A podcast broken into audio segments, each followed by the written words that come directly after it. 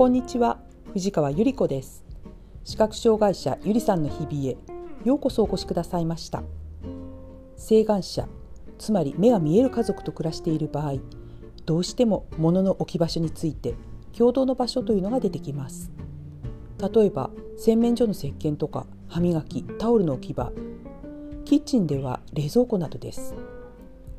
そうなんです。この冷蔵庫、冷凍庫という家族共有の置き場というのは、気をつけていないとあっという間に無法地帯と化してしまうんですね。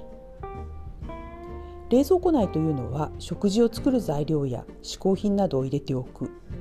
作ったお料理を保存しておく、ご飯作りに困った時のお助けストック食品、野菜、冷えた飲み物などが入っています。冷凍庫には冷凍保存の食品やアイスクリームなどが入ります。目が見えていた頃は何も気にせず、冷蔵庫内のすべての棚にまんべんなく食品を入れて、隙間があまりない感じで、冷蔵庫を開けるたびに、えっとこれは今日使うかな、それは明日かな、あれこれは賞味期限いつだっけ、という感じでやっていました。家族のものも適当に食べたいものを冷蔵庫や冷凍庫のどこか空いているところに突っ込んでいきました。それでもなんとかやっていけるんですね。しかし見えなくなるとそうはいきません。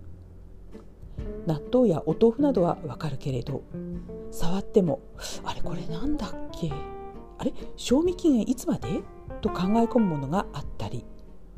作った常備菜を冷蔵庫のどこかにしまおうとしても場所がなかったりすると、パズルゲームのように入れ替えしていたら、すっかり何がどこにあるかわからなくなったりするんです。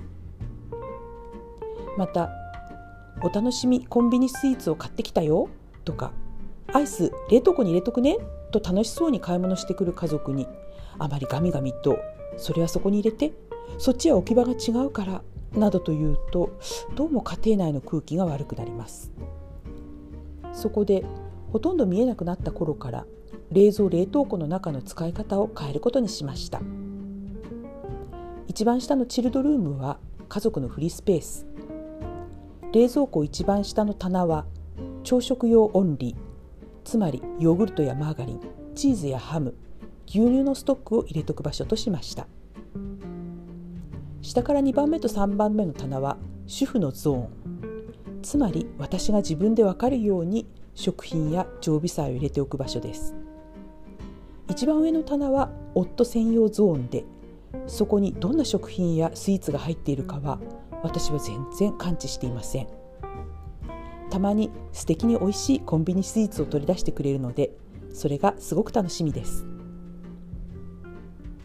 冷凍庫も向かって右はお料理関係、向かって左はアイスやすぐできる冷凍食品と、物の居場所を決めました。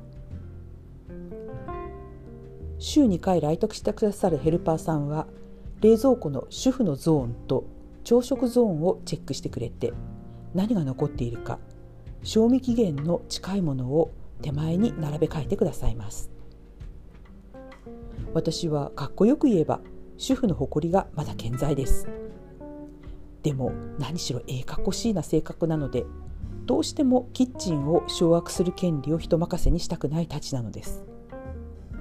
でもね、少しだけ頭も心も柔らかくして、全部を掌握しなくたっていいじゃないか、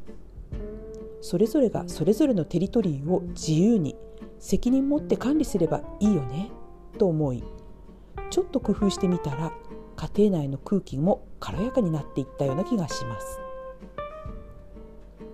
障害者がいつもいつも人に配慮を求め続けるのでは、周りも疲れてしまうことでしょう。ほんの少しずつ、ここはできる、これならできそうというやり方を根気強くトライしてみるのも大事かなと思う今日この頃です。今日もお聞きくださいましてありがとうございました。皆様の日々が安全でお幸せでありますよう、心からお祈りいたします。ではまた次回。